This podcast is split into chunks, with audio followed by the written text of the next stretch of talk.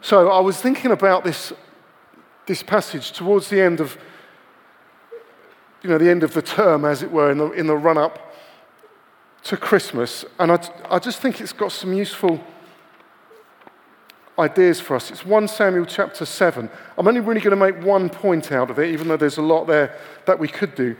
And for various, let's call them technical difficulties, it's not going to appear on the screen behind you, but I'm going to read it to you uh, out of the Bible. 1 Samuel chapter 7. We're going to start at verse 7.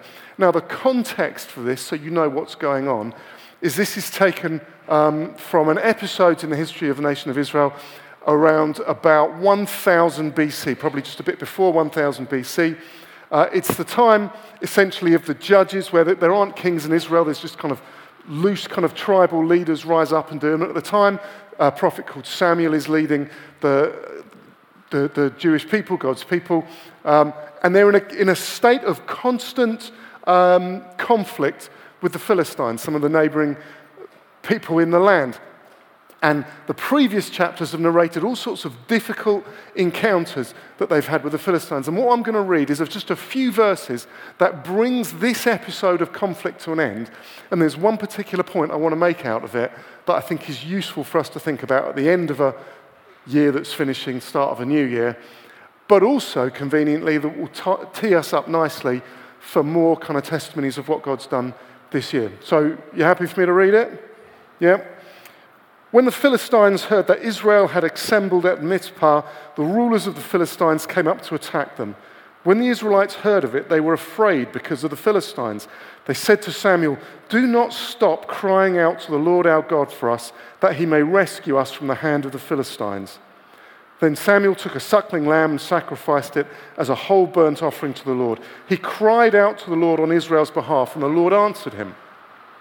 While Samuel was sacrificing the burnt offering, the Philistines drew near to engage Israel in battle. But that day the Lord thundered with loud thunder against the Philistines and threw them into such a panic that they were routed before the Israelites.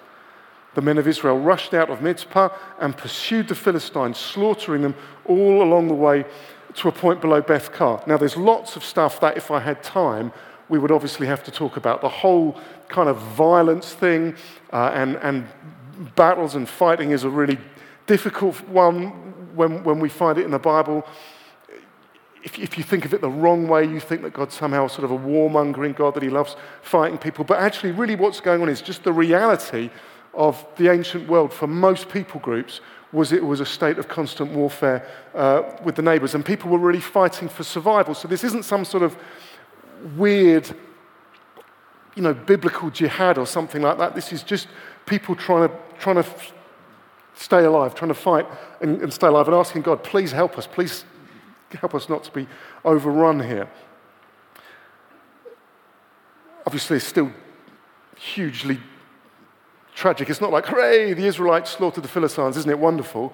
No, it's tragedy. It's always a tragedy, whether it's in real life or in the Bible. We, these, are, these, are, these are awful things, but the world they're living in, they're having to fight for survival. Then Samuel took a stone, a large stone, not, it's not a small one as you'll see, and set it up between Mizpah and Shen. He named it Ebenezer, saying, Thus far the Lord has helped us. So the Philistines were subdued and they stopped invading Israel's territory. Throughout Samuel's lifetime, the hand of the Lord was against the Philistines. So hopefully you've sort of seen the kind of the idea these guys are fighting survival. God helps them, and they achieve a decisive victory over the Philistines, which allows them to live in their land in peace and security. We could do a whole load of stuff about the difficulties of the kind of the warfare in the Bible. We could do a whole load of stuff about Samuel praying and the fact that that made the real difference. It was Samuel's prayer. We could do a load of stuff about what does it mean to sacrifice sort of a suckling lamb, and we could look into the whole Old Testament sacrificial system, but we're not. What I want to do is I want to focus on verse 12, the stone that he set up. Let me read it to you again, because obviously it's not behind me. Then Samuel took a stone and set it up between Mizpah and Shen. He named it Ebenezer, saying, Thus far the Lord has helped us. Ebenezer is just a little mini Hebrew sentence. It's putting two words together. It means a stone of help. It's putting the two words together, stone of help. And it's putting it up. So he's not just calling it Ebenezer because he's read a Christmas carol or something like that, thinks it's a nice name. He's putting it up as a reminder, and it's probably a big thing, maybe six foot tall, something like that. And he's propping it up. It's a standard thing they did in the ancient Near East. They, because it was quite hard to record things, a stone was a really good way of doing it. You put a big stone up, and sometimes you carved on it a little inscription to tell you what it was all about. And archaeologically, we've got lots and lots of these from the ancient Near East. This one he specifically sets up so that when people say, What's that big stone all about? they can say, That's the Ebenezer, that's the stone of help. That's the thing that reminds us that it is God that has brought us this far. Thus far, the Lord has helped us, is the little phrase he uses.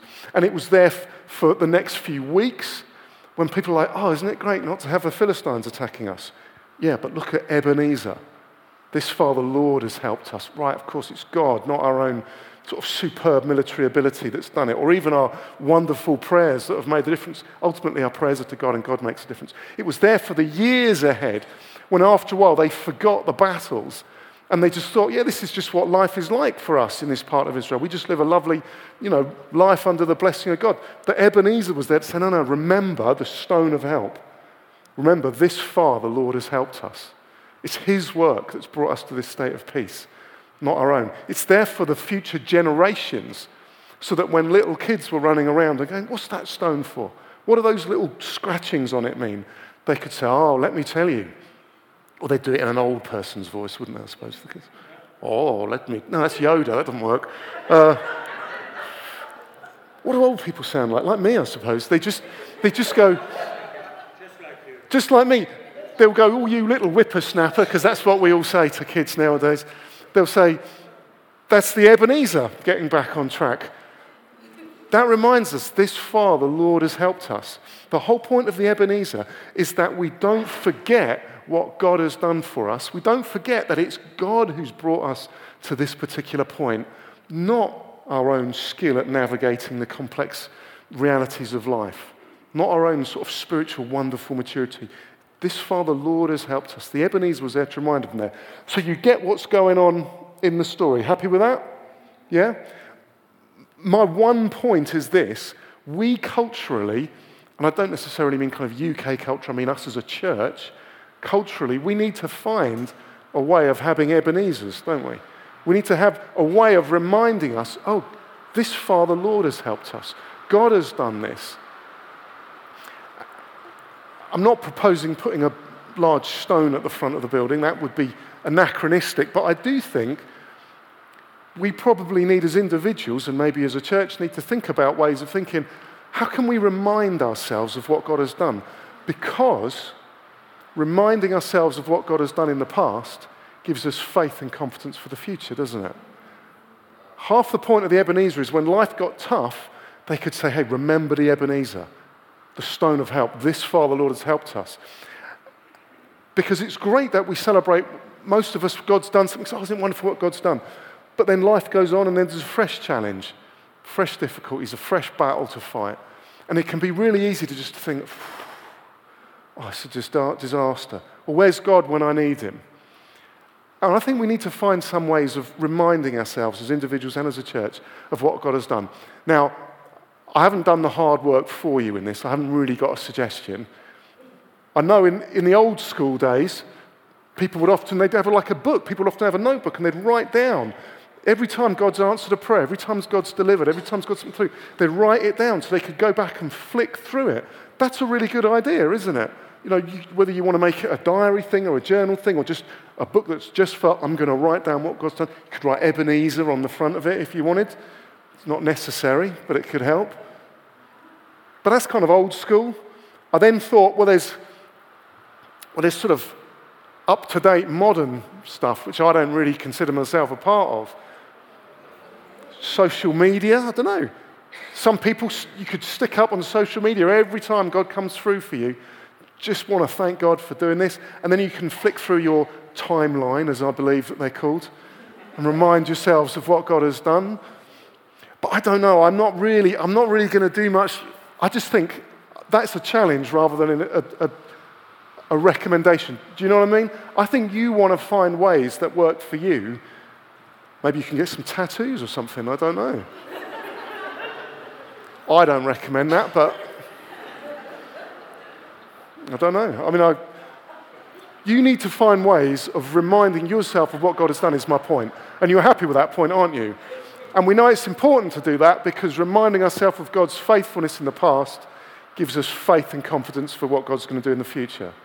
Amen?